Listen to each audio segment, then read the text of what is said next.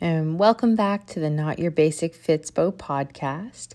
In this episode, I talked to Jordan Lips all about strength training, the benefits of strength training, how to grow your glutes, the importance of bringing intensity to your basic workouts, how much you should train, deloads, and so much more.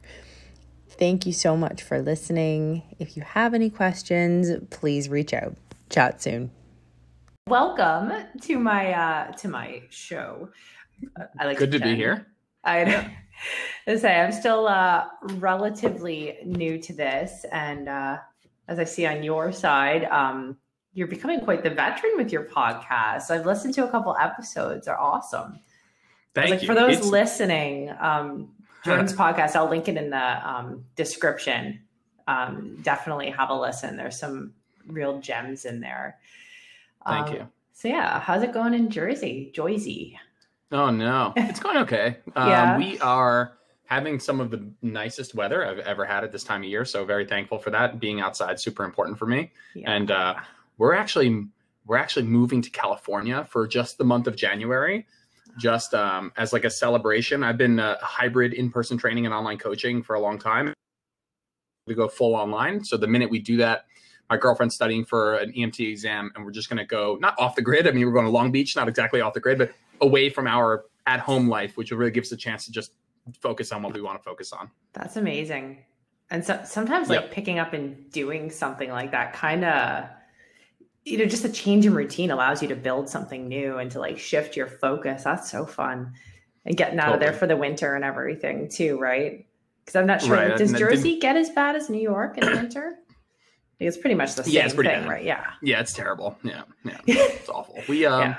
we we that was not an accidental decision that time that time frame and going to long beach where it's much much warmer and nicer was not an accident either um, there's just been a lot that i've been putting off that i want to do like more podcasting more youtubing and stuff and just like you don't have time for everything so i'm looking forward to just buckling down and doing that when i get there yeah oh that's awesome let's say you have such an awesome presence online um, you know and i've watched i've watched your content grow over the like over the years. I'm pretty sure i've followed you on instagram for the last couple of years now i want to say. Um, you know there's a few accounts that like you know i really love. I'll share the content um, you know whose like information and stuff i align with obviously which is why i was excited to bring you on here to chat. Um, have you always been in jersey? You said you're doing in-person training as well. Yep i i yeah uh always been in Jersey. I live right now like 10 minutes from where I grew up. Yeah. Oh, that's cool. So you're doing, are your gyms mm-hmm. open right now? Gyms are currently open. And the gym that I'm currently at is uh, like more of a small boutique studio with kind of a badass feel to it. I got to say, I love it there. Um, it, it, it does have like a small boutique feel though. So there is like, it's not that we can circumnavigate state laws or anything like that, but it is a, from a client safety perspective, really easy. Uh, we never really have more than like six to eight people in there at all. Um, so it's way more personal. It's not as corporate, and so that's it is a nice place to be, especially now. Awesome. Yeah, I guess you know what I mean. I should have I should have known that. I saw your Instagram story earlier and saw you in a gym working out, so I should assume that it's open and it's not you're just uh, yeah, that you don't yeah, have a fancy garage gym. I mean, if right. you did, I'd be jealous for sure. Um, but yeah, yeah, you know, it's funny because like I brought you on here because I wanted to kind of deep dive more into training because um, I haven't done that on a podcast yet. It's always been more nutrition and mindset and stuff.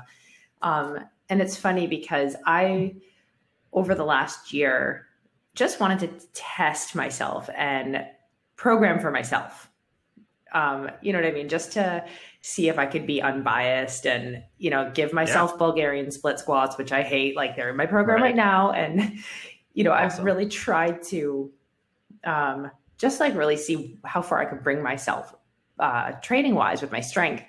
And you are one of the coaches I have probably clicked on the application form like three or four times because I like the way you train. Um, just from what I've seen, I was like, funny, I've never said that before, but um, because it was just a goal of mine to do it myself. Um, you know, every time the month would come, I'd be like, ah, you know what, I should just reach out and get someone else to do it for me. Um, and I think one of the things I love about your training is that you train without your ego.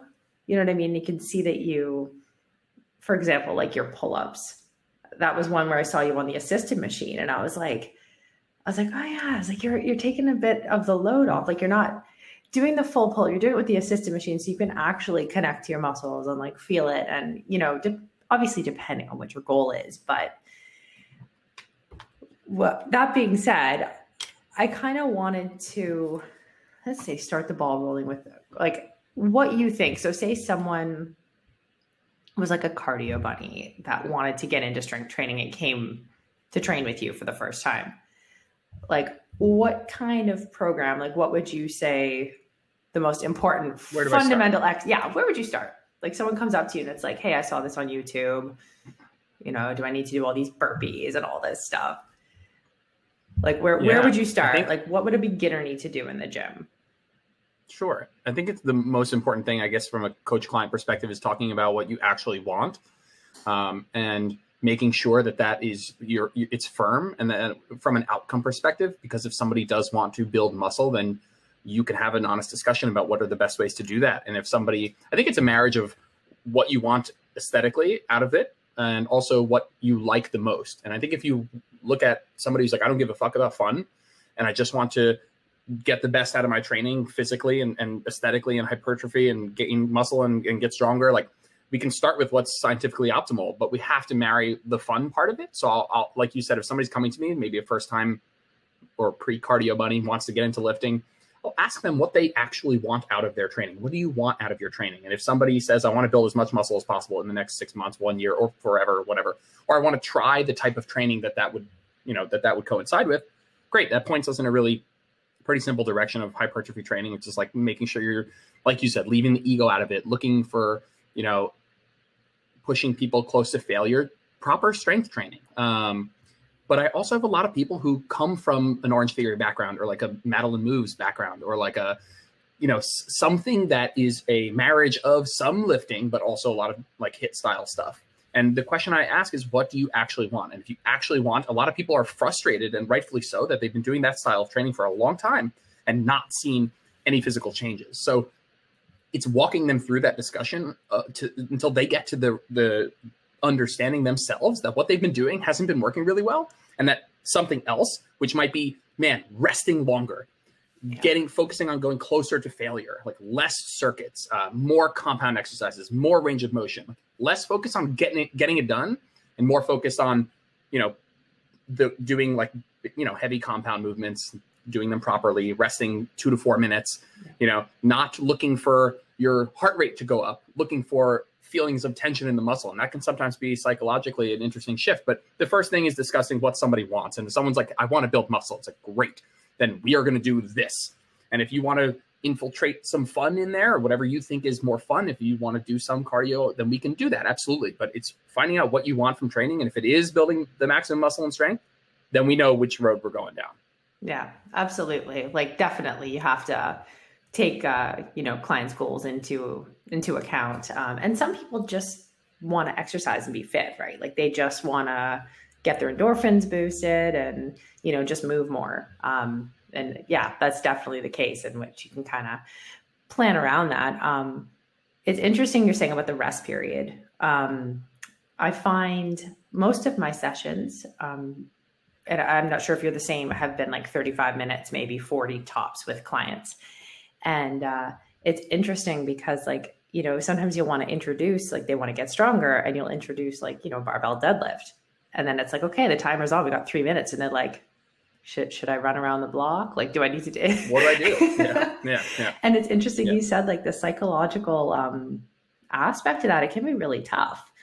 You know, even, even sometimes, and I know this, I'll be at the gym myself and I'll sit down and I'm like, well, I could start, like, you know, I could just start writing an Instagram post. I could do something in between. I got the timer on, and that's when sometimes that's when I get my best content because my blood's going to the brain, and and then I'm like, oh, am I being lazy? And it's like, no, like you need this rest, and you know, I think it, it is interesting that uh, sometimes like less is more. I mean, I don't know who like, are you currently working with a coach?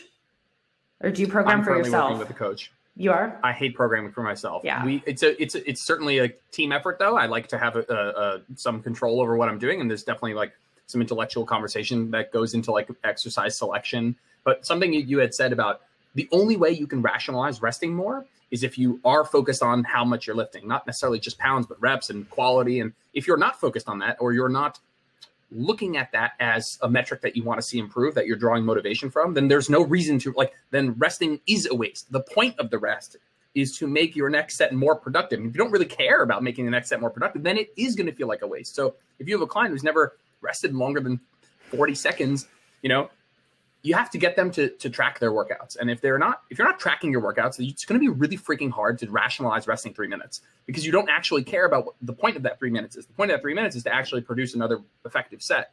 And if you're not tracking it, you probably don't care about it. And then it's hard to rationalize those three minutes. You're like, why don't I just go again? It's like, well, don't go again because you're going to get four when you could get eight uh, if you had rested another minute. They don't care about that because you're not tracking it. So I think coming back to that, it's like getting somebody to track their workouts is a game changer because finally, a lot of the things you want them to do is go closer to failure, beat themselves, you know, week to week, month to month, rest a little bit longer, fuel themselves adequately adequately for training, like not starving themselves, like care about their performance, is only going to come when they're tracking their performance.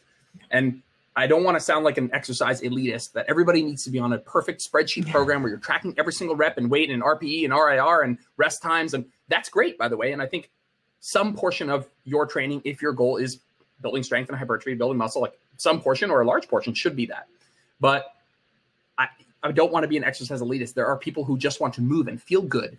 And if your goal is to be healthy and move well and be strong, strong enough for your life, like applicable strength, you don't need to do that. You could do random training. There are plenty of healthy, strong people who do random training.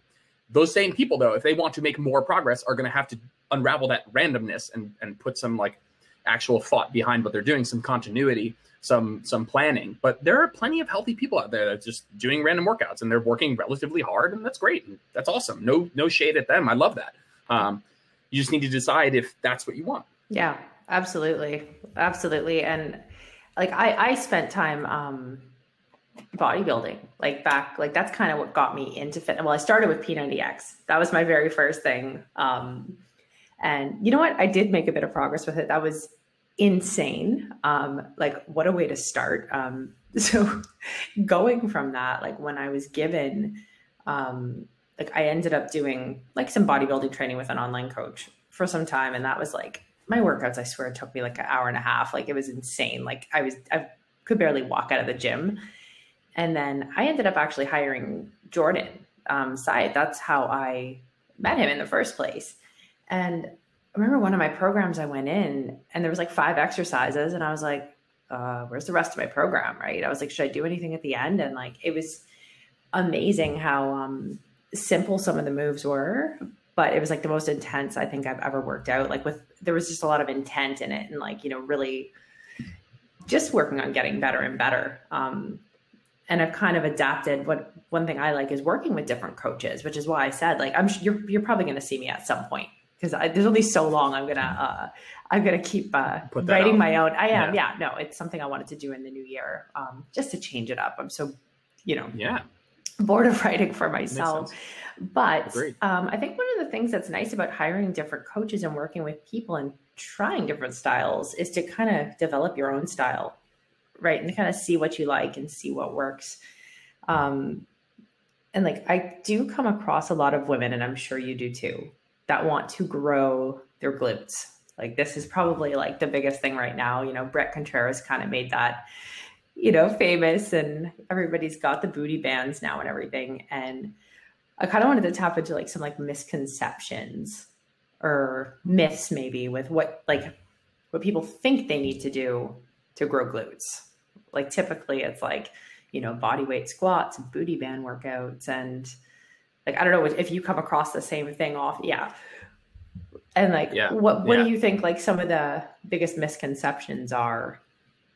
And like what the sure. perfect formula would be to like, you know, for the ladies listening right now, um, to grow your glutes. I mean, don't just listen for me. Let's get let's get some backup here. Sure. Yeah. I think that you hit the nail on the head. I think booty bands are they they have a place. Yeah. Um, there is some some use to them, sure. But if the primary part of your workout involves a ton of bands. You know, most of your workout involves reps over 30. um, that's just not going to grow muscle. And the unfortunate part is it is actually going to give you some positive feedback. You're going to get burn and perception of, you know, pain in the target muscle, and you might feel like, oh yeah, I'm growing my glutes.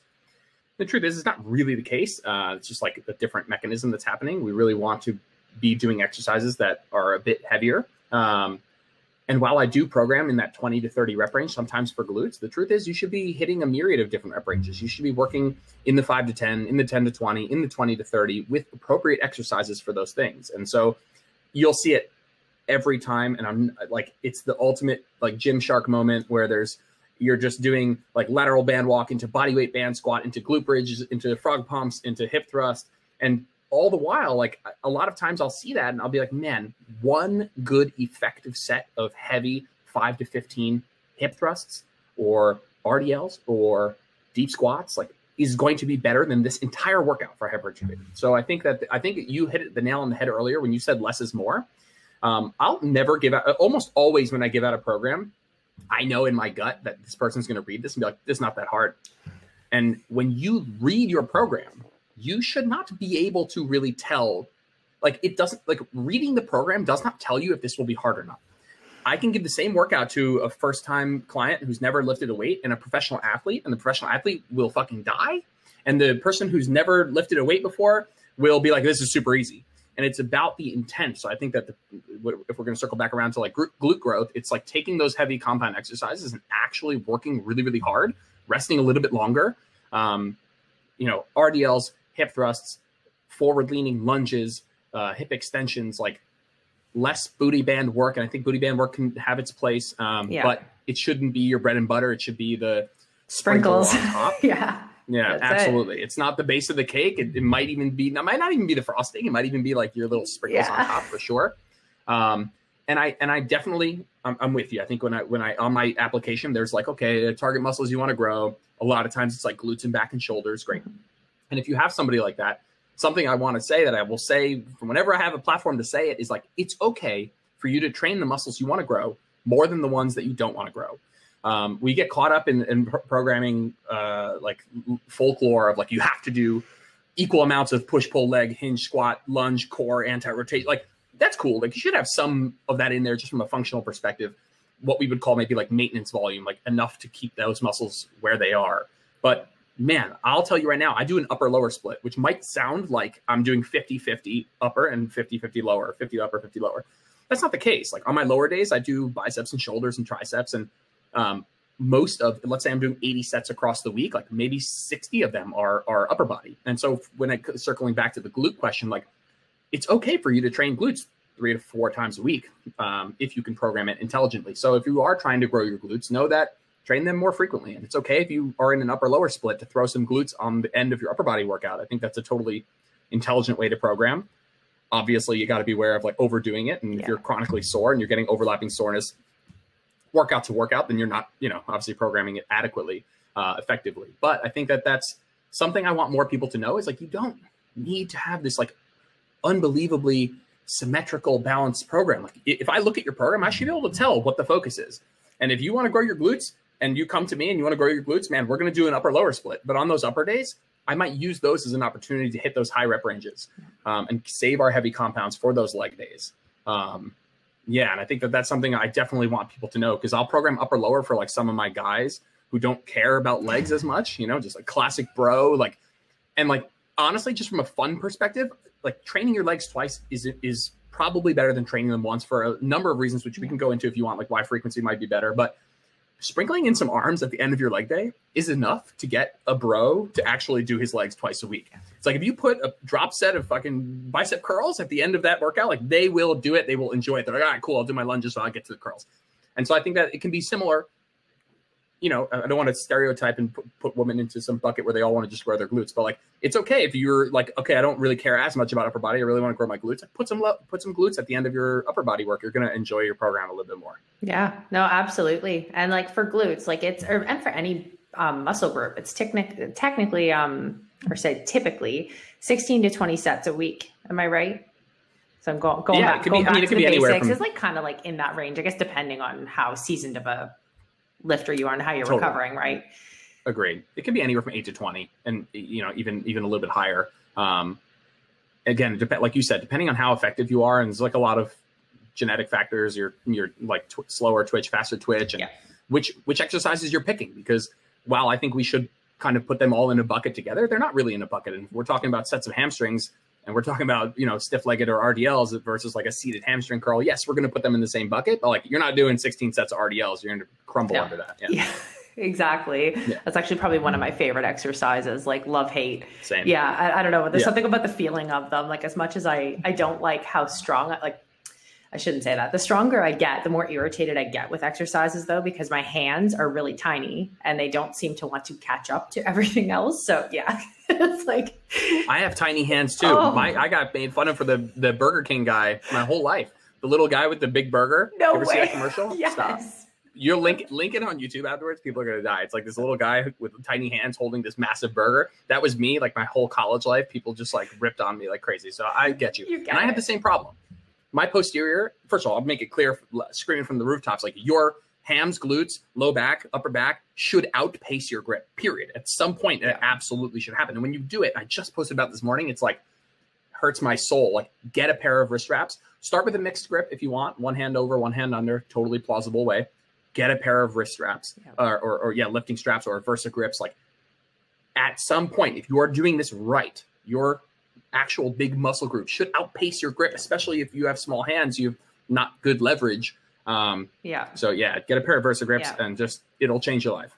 Yeah, it's so true because like I don't like it holding me back. And like you know, this morning I've been working out at 4:30 a.m. Like it's crazy like 4.30 yeah i know i got a toddler so and then i do a boot like a little uh, outdoor fitness class because of covid at like 6 a.m so I'm like, you know, I'm not going to get any of my you online work done. Do teaching, teaching. Yeah. Oh no, I'm not training and then going to a class. No.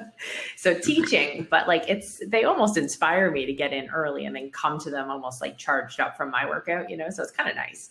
And uh yeah. anyways, like this morning, you gotta do what you gotta do. Yeah, like bright and early. It's like it's it say it's not even bright yet, but to go and grab, like for example, I did some dumbbell Romanian deadlifts this morning and like I knew I could grab the 70s, and I was like, I was like, I don't want to hold these. That's right? strong, dude. Yeah, that's really strong. I am pretty yeah, proud get of some my reps, man. Yeah, for real. That's really strong. Yeah, I still can't that's get awesome. a pull up yet. I'm still working on those. We're at the band assisted ones, but uh, that's one of my goals. But we're getting there. I know that takes a little while, mm-hmm. but yeah, no, definitely got a strong posterior, which I'm very proud of. But yeah, my hands, like by the end, I was like, they're gonna rip off, right? So it's think, yeah. I think you're right about the straps. I think I'm going to bring those in again soon. Um, yeah. But I did I did want to circle back, and I thought this was so important. Um, like you mentioned, somebody who's a seasoned athlete, or just like you know what I mean, an experienced lifter versus a beginner getting the exact same plan. I really loved how you said the experienced person could probably have a workout that would knock them on the like knock them off their feet, and the beginner person's like okay, well, I'm going to do two workouts in one day. And I've actually experienced this. Like I have um, a group uh, monthly like online training program. Um, you know, it's just like a nice affordable way for people to do my programming and have access to my app and everything. And I've seen people where they've done two workouts in a day and I'm like, what's going on here? I'm like, you should not be able to do two workouts in a day. I was like, what's going on? And you know, you can see the weights like, you know, some people do need to start with like fives or tens just to maybe that's all they have access to, or you know what I mean, especially with home workouts. But it's just trying to get across that point that like you have to bring the intensity. You know what I mean? Like you don't need to do burpees in between. It's like if you have tens, it's like let's slow down the tempo. Let's add a pause. Let's, you know, one and a half reps. Or it's just I think people see something so simple like a push up and then an overhead press and a goblet squat. And it's like, okay, this is nothing. And then it's just like, no, this can really be something if you bring it. You got to bring the intensity yourself. And that's the challenging yeah. part, right? And that's why most people, even myself, I'm pretty sure if I worked out with a trainer now in person, I'm probably still not working out as hard as I could, even though I think I am. That they probably would have given me the 80s, right? Here you go. sure. Yeah. That's totally true. Yeah. Um, if if if you uh, like you said, two people can do the same program and have totally different uh, experiences. And I think that one of the actual things that makes you more of an intermediate or an advanced lifter is your ability to one push yourself. And what's what's interesting is actually um, uh, like there's a concept of like how much work one person can do across the week, um, how much work that they can recover from, let's say. And you had mentioned, let's say 16 to 20 sets. And somebody might come to you and say, I could do 25, 30 sets of glutes and I'm fine.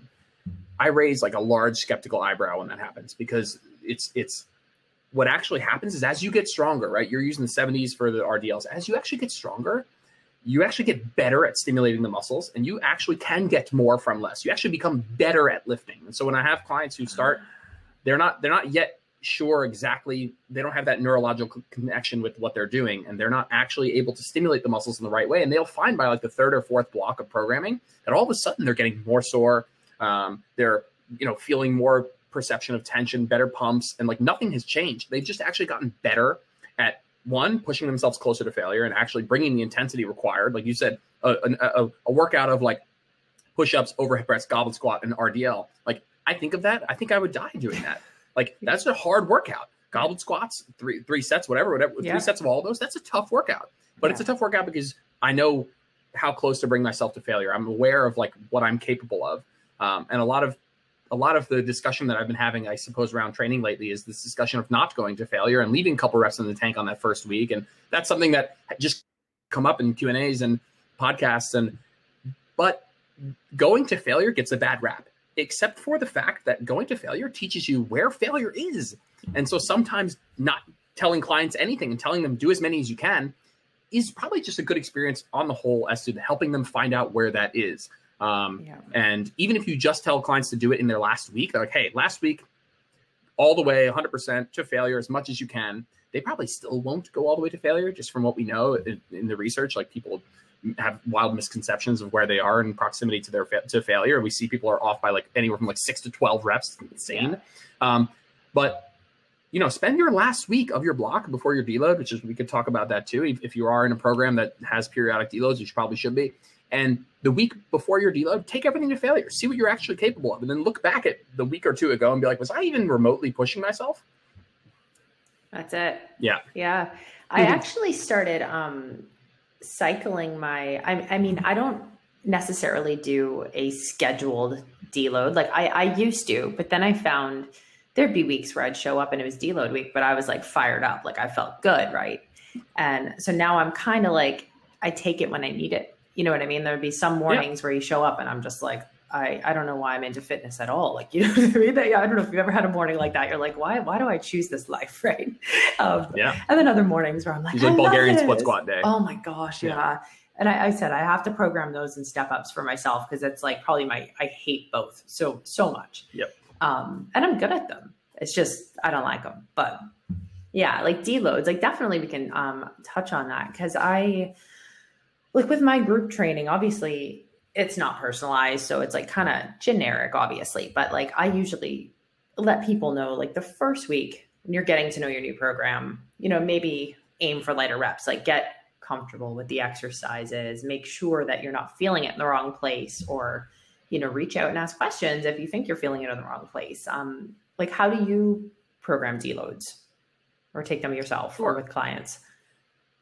Yeah i think there's two, a fundamental like more philosophical discussion of like should you pre-plan them or should you take them when you need them? Um, and each of them has a pro and con. And uh, the way I, it works in my brain is if you were somebody who's trying to get the absolute most out of your training you were a professional bodybuilder you're a professional athlete and you don't have a minute to spare because the competition is working as hard as you are then you should take your deloads when you need them. And there are some proxies that we can use as to when that is. We'll talk about it in a second but the other way of take like so what happens if you take if you plan on taking your deloads when you need them you give yourself the opportunity to get the absolute most out of your training. Because if you normally deload on week five and week five rolls around like you said you're feeling fired up you don't feel any of those proxies like you're not you don't have poor sleep your lifts are still going up you're not chronically sore your joints aren't achy you're not irritable you feel good. You're like okay well i'm supposed to deload. I can get another week of productive training maybe my most productive week. You should do that.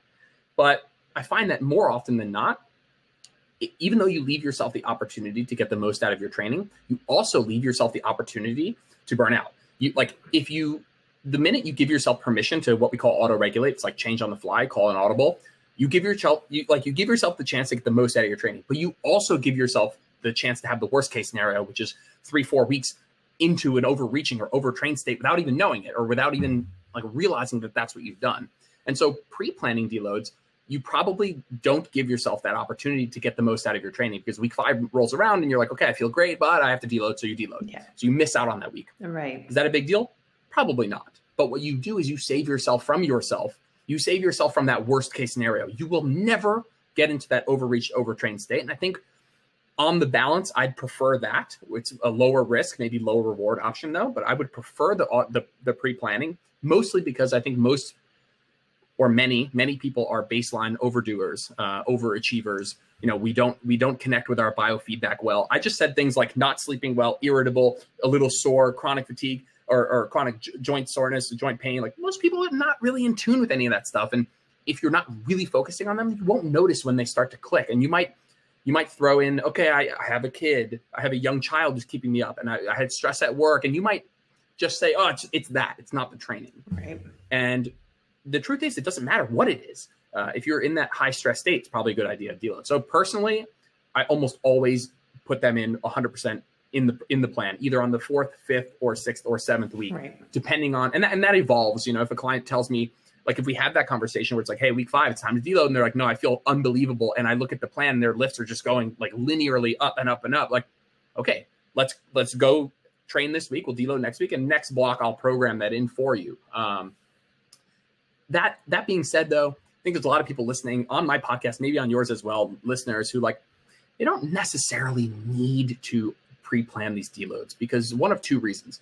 If you're training three times a week, you can probably go a long time without deloading. And that's not to say you won't make progress, but just let's be real. If you're training three times a week, your progress is a little bit slower. So that accumulation of fatigue is a little bit slower. And you could probably go eight, eight, 10 weeks without deloading, 12 weeks.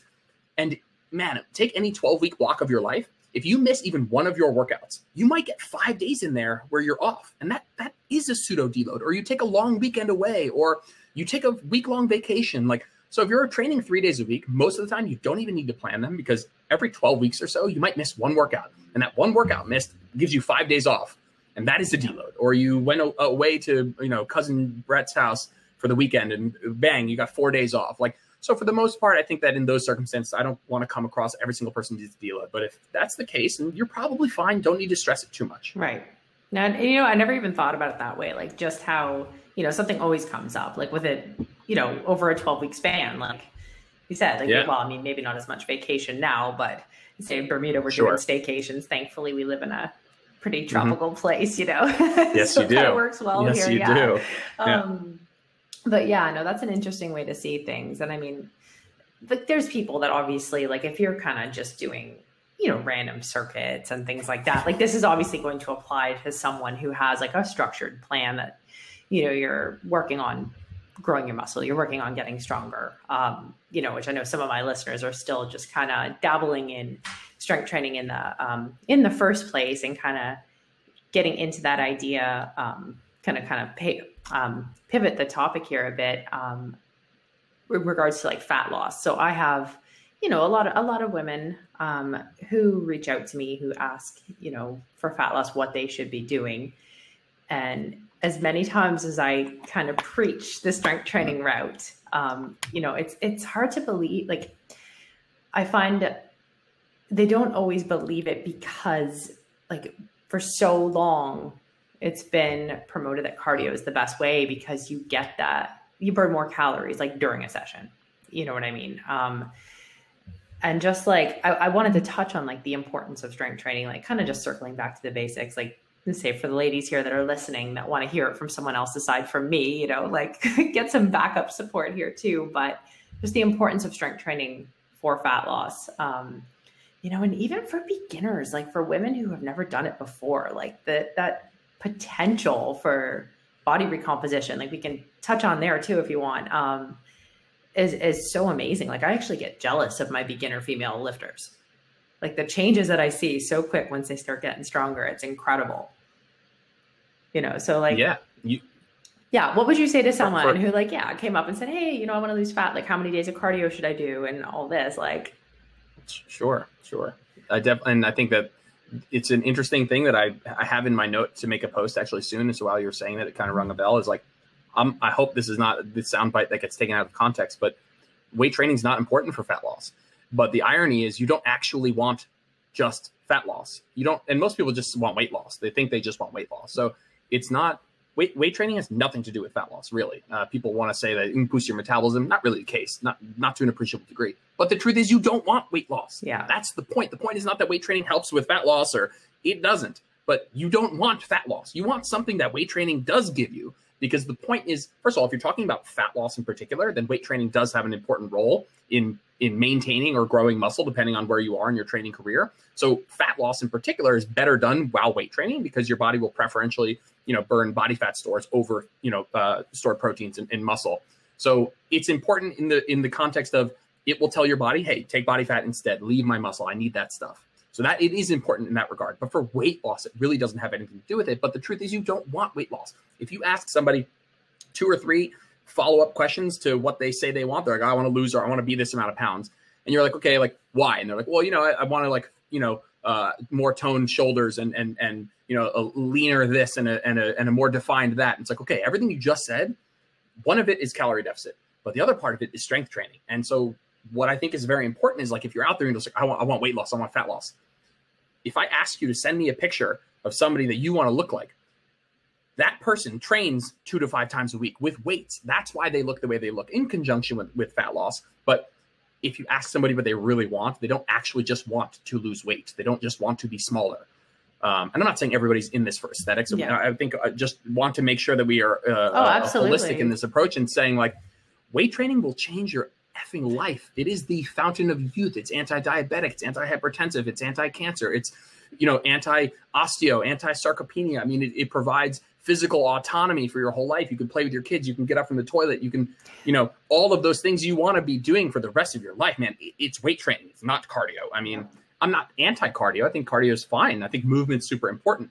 Um, but I also think there's misconception that because cardio is called cardio and it's short for cardiovascular training, let's say, that weight training is not good for your heart or it's not good for cardio like anti-cardiovascular disease. Like it 100% is almost equally. And I'm not saying you shouldn't sprint or you shouldn't occasionally do some endurance work, but man, if you got steps and you trained hard and your nutrition was in check, like I can't imagine you're anything but optimally healthy. Yeah. Um, and, and, then there's the psychology of lifting and of just being strong. And, and I almost think this is something that gets lost on people because you don't know what it feels like until it's happening.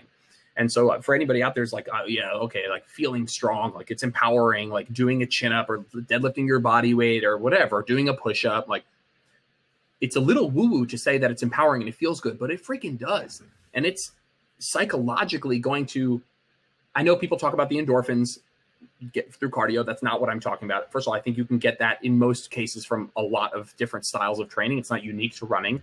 Uh, people talk about a runner's high. I mean, I promise you, if you do a hard uh, hypertrophy or strength training session, you will also get that that high yeah, and a pump. Um, and a pump, yeah. totally. But I just think that it comes down to recognizing and asking this person and getting them to come to the conclusion that that's not actually what you want. You don't actually listen. If you want to, I, have had some clients who came to me, you know, quite overweight, um, you know, many hundreds of pounds, and for them, that might like fat loss or weight loss in general might be by far the primary like mode or um, method to them feeling better, being healthier. And so, fine, that's okay. Strength training came down a little bit in the importance. They should still do it. But for most people listening who are like, I want to lose 20 to 40 pounds and, and look more defined, like, I, like strength training is an absolute must. Um, it's not necessarily something that's going to help you mathematically with your weight loss, but it's going to help you with the actual outcome that you actually want. That's it. It's like the long term thing. And I, I, I, don't know if I actually posted it. I'm pretty sure I posted it last night, or if it's a future post. I get I get so mixed up on what I've posted and what's like you know in the archives. But uh, I was just saying that yesterday. Like with strength training, it's there's so much more to it. Like it, there's that delayed gratification. You know, we're so set up like to crave instant gratification. You know, which you get from that cardio. Like so you and again, obviously not saying cardio is bad, it has its place, but you know, you do it, the little digital thing on the machine will tell you how many calories you've burnt, you're sweating, like you get this like, yeah, I just burned off all this food. And you know, whereas like strength training, it's it's so hard sometimes to put it in like a little bottle and market it as, you know, it's what you need, it's what you really want, but it's hard to, you know, do that. And um, I find like that's where, you know, there are programs out there where people will just give these crazy like 100 rep challenges and stuff and people are subscribing to that you know and it's and it's hard. Um i find like you know even in my business because i don't want to sell out. Like i don't ever want to be that person. Like i have before and after pictures like crazy. Like i could i could.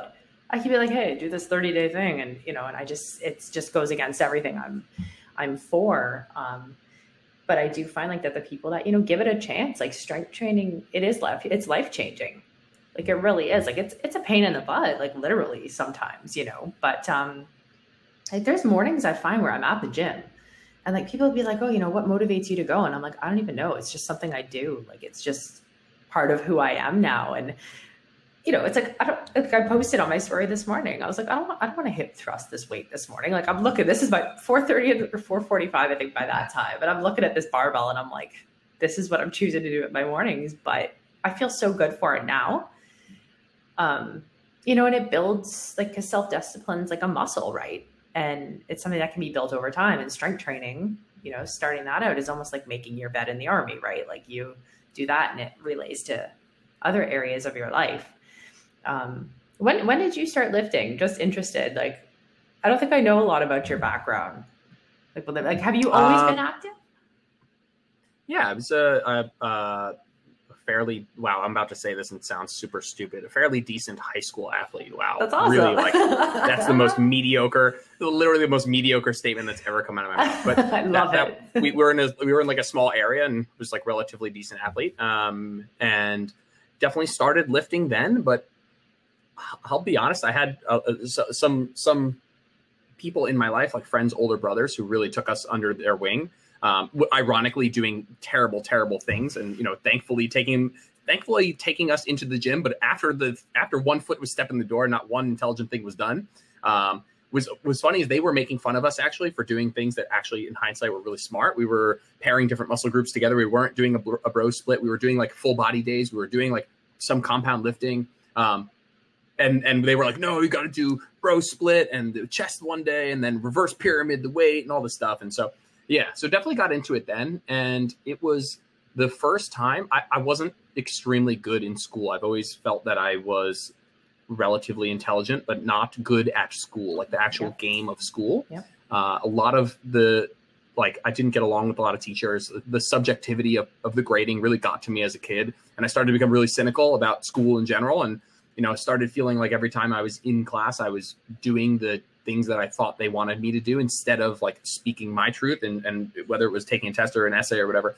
Um, and lifting actually became maybe my senior year was the first time I ever actually took it relatively uh, seriously. Um, was the first time that it was it, I got out exactly what I put in, and it was it was total objectivity. It was not up for debate. This wasn't somebody's opinion. If I went in and did the work, then I would get the results. There is no if you lift the weights, you and you do it hard and you eat enough protein, enough calories, like you will get stronger and grow muscle. Like same goes for being in a calorie deficit. Like there's something beautiful about the objectivity of it for me that I just fell in love with immediately and something I think I do well as a coach and I think that a lot of the people that I know that yourself included is like people hire us to tell us the truth to tell them the truth. And I will always tell you all of the truths. And I'll say, you can go this route and this route and this route. And these are the pros and cons, but you need to choose. Um, and a lot of times, like I just have always f- fell in love with the fact that there's, it's not a lot of it's not subjective. I'm not saying it's simple. It's not. It's, it's not always math. It's not. Nobody. People aren't robots. But there is a portion of what we do, strength training, fat loss, that is objective math yeah. And that doesn't mean that we people are robots, but there's a part of it that is kind of uh, you can't run from it. It always makes some sense. Yeah. Um, and if, if things are not clicking, there are reasons why that is the case. And so I always fell in love with that. And for, for ever since then, I've, I've like really found that, that that's something that I can sink my teeth into. Yeah, that's awesome. Uh, awesome to start at such a young age too. Like it sounds like this like whole profession was like a calling for you, like something you were kind of destined to do, you know, and um, you know, to be able to do that, like it, t- it took me a while. I'm pretty sure when, I think when I was 18, I went to a gym and like they told me I was obese, even though I wasn't, because you know, the trainers there and the BMI and all that. Um, and I used to sit down on the recumbent bike and then they had this, this, this weight room with all these machines that spoke to you, like in this robot voice. Yeah. I, I can't even remember what it was, but like, if you stepped on, you had to check in and step on the scale every time you worked out. And mind you, this is at like four in the afternoon, right? So obviously I'd eaten and like and I get in and it would be like, uh oh, Carrie, you've gained one pound. Or like, oh my God, this is terrible. Right. But I didn't know this. And like, I could. This is traumatizing. Yeah. And like, for anyone who wants to know my journey, I'm not going to get into that now. That's my very first episode of my podcast. So if you want to hear about all that, you can go back there. I've literally done it all and maybe write a book one day. But that, like, saying that out loud now, it's like, well, no wonder like I had such a crazy history with dieting and stuff. But, um, I, I not to cut you off. No, I want I the when I the first gym that I'd ever started in, um, actually, so I might I was destined for law school. I graduated undergrad, took the LSATs, applying no to law way. school, and all I wanted to do, yeah, all I wanted to do was take. And P.S. the the whole like objectivity of law and logic was what drew me, and and I take that same mentality yeah. towards what we do here. But I, I told my parents, I said, please just let me take one year off and let me train. Just this, I want to train people. I want to coach people. I just want to work with people. And, and there was a local gym that, whatever, my fam- my I had some family friends there, so I went and didn't know anything, total sponge. But there were some really sick things that that went on there, like um, just really bad starvation diets and and disordered eating promotions. And like there was, I there were an entire wall with people's names and how much weight they had lost. And they ranked it in order of how much you had lost. Gosh. and every friday every person in the gym would get on the scale and it would be announced what happened that week how much you lost or didn't lose. And you were like scolded like wide array of emotions like scolding to throwing a party for the people who gained for, or people who lost. Yeah. um, and it was it was i didn't know it at the time how psychologically like traumatizing that was. I have a client now who will remain unnamed who came from that background and she in the last six years had never eaten thanksgiving dinner because really? she weighs in on fridays. Jeez. Oh and it broke broke Sorry my heart. so sound. the entire yeah it just broke my heart and i know because she's she came from that gym and so um, this year was all about unraveling a lot of those those uh, psychological you know uh, in, in things that were impeding her from having a normal relationship with food and, and she finally had thanksgiving dinner and it was a wonderful experience and just like like that like as much as we love the numbers and I love lifting and love training I mean that's what it's all about. Like this is like a that's a gift that that keeps on giving for the next 50 years you know? It so is. And it's it's amazing how like someone's progress how everyone's progress can look different. Like for some people it may not be overeating on Thanksgiving dinner. And for someone else it may just be like being able to relax and stuff themselves if they want to. You know what I mean? Like and be okay with it. Yep um, mm-hmm. Yeah, and I can I can definitely agree with that. Um, you know, again, going with like my own history, like that's the same kind of thing. Like being able to take diet breaks. Um, you know, like even just being in the bodybuilding world. Um, like I did probably three years kind of going in and out of you know doing different competitions and stuff and then um, took a year off and had planned to like build muscle and like this was the year when i fell in love with strength training like I'd always done bodybuilding training, like kind of more bro splits. And then I hired, uh, I got into powerlifting more. I didn't do a meet, but it was just that kind of lifting. And I was like, oh, this is yeah. so much more fun. Like I liked it. And then, um, anyways, a year later, ended up pregnant. And, you know, I gained a ton of weight and it was the best thing. Like it, it's so weird to say, but it was kind of, it was my kind of progress, like something that I needed to do. Um, not only now can I like I can eat so much more and maintain my weight, but like I'm not afraid of the scale going up because I I mean I gained 70 pounds. Like it was a lot of weight. Like over, you know, over the span, every time I go to the OB, they'd be like, You're up another 10. I'm like, Oh, that's cute. I was like, It's fine. I'm just gonna keep having my cheesecake and my cereal and like every day. And but uh you know, for me, it was like one of the most healing things ever. And I think it's really helped me with my clients too, you know. Um, because I think we can have biases towards, you know, it, you have to kind of like check yourself sometimes when someone comes to you. Like most people don't want to get lean like that. You know, like their idea of being lean, like may just be like, you know, being able to fit into their favorite pair of jeans or, you know, not having like bicep veins or whatever, you know. Um, so I think that's that's uh it's just something important I learned along the way too as a coach. And I mean, we always constantly grow, right? Um, but yeah, like going back into training, I did want to like just before we wrap up because I'm gonna try and keep this to an hour. I'm trying to keep them there. I, I feel like we could go off in so many different directions, and I'm probably gonna Sure. have to have We'll you do it again. on. Yeah, I was gonna say for something else, but just to leave with like some humor, maybe some of like the craziest things you've seen in the gym, like like if you're if somebody maybe like a list of like do not do what this person's doing or you know like gym etiquette 101 uh, like Oh just my craziest God. things you've seen in the gym like i can start with like Yeah, people on I, sure. I can start off with like the the stairmaster like walking with Yeah, you stole that one. Oh, what no, I was I'm gonna say. That was sorry. No, no, go ahead. It's okay. There's, I'm sure there's plenty more. Don't worry. I Yeah, was yeah, like, yeah. no, sideways, say sideways stepping on the stairmaster. Oh, I wasn't gonna say that one. I was I was gonna say the Oh, uh, the backwards Kickbacks. the backwards walking with it. it's like, ladies and gentlemen, like just the best way to Here's use the what not to do. stairmaster, yeah, is to like, well, Yeah. if you want to do it, like, don't hold on and just like just just go slow. You know what I mean? You don't have to race up there and just actually feel it. You know? Sure, totally. I honestly, I'm not. This isn't going to be as funny, but first of all, sideways stepping on the stairmaster gives me a big headache.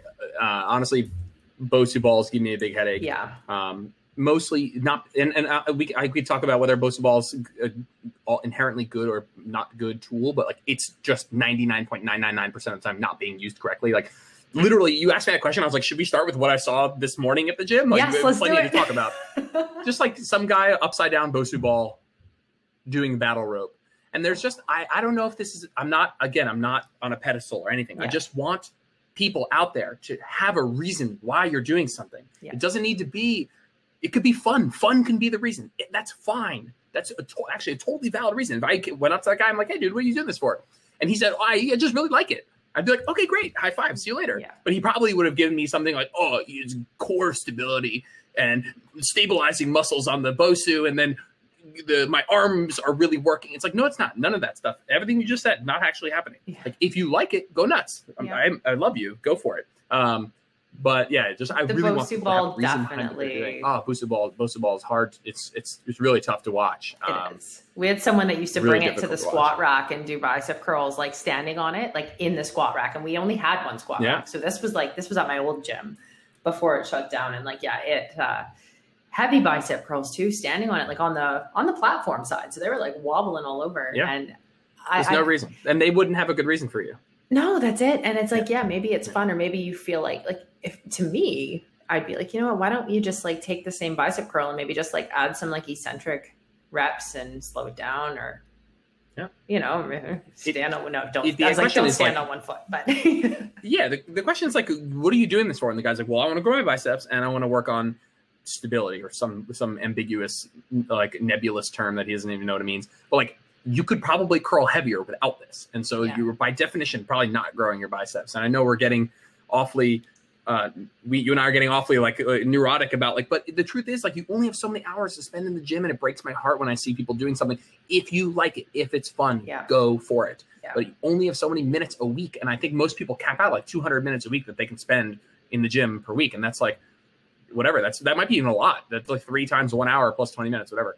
Um, you don't have much time to waste depending on what you want to be doing. So yeah, definitely Bosu ball, definitely Stairmaster. And more than anything, I'm, I'm, I'm an absolute range of motion Nazi yeah, because I just in the same way that we are saying this, like you only have so much time in the gym. Just don't waste any of it. Like Yeah. stop cheat curling. Like just go lower on the leg press. Like cheat nobody squatting. cares how much you can lift. Yes, cheat uh, cheat deadlifting, round back deadlifting. I know that that's not necessarily a range of motion thing, but like nobody cares how much you can lift. Honestly, a well done RDL is one of the most beautiful things. I'm, I think it's the most graceful move. It's beautiful. It's so Do funny it you say that. I feel the exact same way. Like when I watch it well executed, like I've wanted to slow clap for people in the gym before. Yeah, Like it's beautiful. Yeah, it's like if you lower the weight, even grab 10s or 15s, like if you're just starting and you do it perfectly, it's like it's Yep. it's funny you say And that. It's not, I'm not the it's- only nerd. It's not even just that. Yeah, and it's not even like an like people m- might be motivated by two things. Like it's you're less injurious, like it's less likely to injure yourself. But it's also like if you're just focused on getting the most out of your training, that doesn't mean you should lift the most weight. It still means you should do it with good technique because the good technique is going to give you the best results, like per unit of time. Like man, leg press is the is a is a Yeah. huge. Uh, uh, candidate for this, a million plates on there with just like basically calf raises. Um, That's it. Or someone so holding that- onto the side, pulling it for you, and yeah. bands bands attached to it. It's like just strip it down. And and honestly not to go super phys, uh, uh, like physiological like there's it's actually better. It's like worse for your central nervous system to put on more weight than you have to. Yeah. just use the least amount of weight and get the most benefit you can from it. And the way you do that is by actually using good technique and full range of motion. Yeah. so it's been bugging me. I almost like just genuinely and so i've been coaching people in person. So any of my on uh, in-person clients who would listen to this are going to laugh. They know i'm just a stickler. I'm like i'm like why are you stopping? And they're like oh like you know because and they don't know because it's like if you just go all the way down, you straighten your arm out on this curl, like you probably get more out of it. So yeah, whatever. It yeah. gets me hot and bothered. Yeah, it, it's interesting you say that. That's actually how um, I met my fiance at at the gym. Um, you know, he was he called me, you out on some terrible RDLs. Other way around, actually. You probably, yeah, I was gonna say you definitely have amazing RDLs. Yeah. yeah. I think I've seen you. Yeah, you, yeah. you have amazing technique. Thank you. Um, yeah, something I've been mastering over the years, but like it was the other way around. Like he was, um, he's actually probably like my best client. He has listened to everything I've said from like, you know, once I, I interceded, I think after like maybe seven, six or seven months that we were working at or dating. And, uh, you know, he was always at the gym. He was disciplined. He was having like, he was like taking the um, gainer, you know, protein powders, like the, you know, the hard gainers. So like he was trying to build some muscle because he was always really lean uh, growing up. And uh, I noticed like he would do like, you know, two sets on the bench press and then, and then take a second and then go back and do like three more. And I was like, what are you doing? I was like, he's like, oh, I just needed a rest in between. I'm like, I was like, we need to optimize your training, right? And yeah, you know, and he like just from even like the protein powder, like he was he was almost overtraining, like, but just like it was just doing too much. It wasn't optimal. So he he had the drive, and it, it broke my heart because I was just like, you know what? How do I do this without like telling you that you could be training better? I was like, can I have you as a Don't test subject? I think that's how I introduced it, and I've been programming him for him ever since. And like, honestly, his progress is mm-hmm. insane. Like people guys are always coming up to me being like, "Oh, what are you training for?" And he's just like, "I don't know, life." Like, you know, I just I just like being strong and being jacked. Yeah. Yeah. and you know, his back pain went away. Like he's um, you know, been able to consistently get stronger. And it's just it's incredible what, you know, like you said, bringing intention and and just like really doing it taking doing a step back, doing better. dropping your ego. That's it. Yeah, dropping your ego and you know pushing yourself to that failure point or near to failure, but with smart technique too, right? And uh, yeah, yeah. Let's say coming back to like where we started, so it was like a full circle. But yeah, well, it's awesome to have you on here. I feel like I could chat about this stuff forever, but um, obviously for my listeners and for us and everything, we'll uh, cap it here and save it for the next episode. Absolutely. But yeah, thank you so much for coming on. And yeah, for my everybody um, that doesn't know Jordan, I will pop his uh, his details in the in the uh, description so you guys can give him a follow and listen to his podcast as well. All right. Until awesome. next time. Thanks, Carrie. Bye.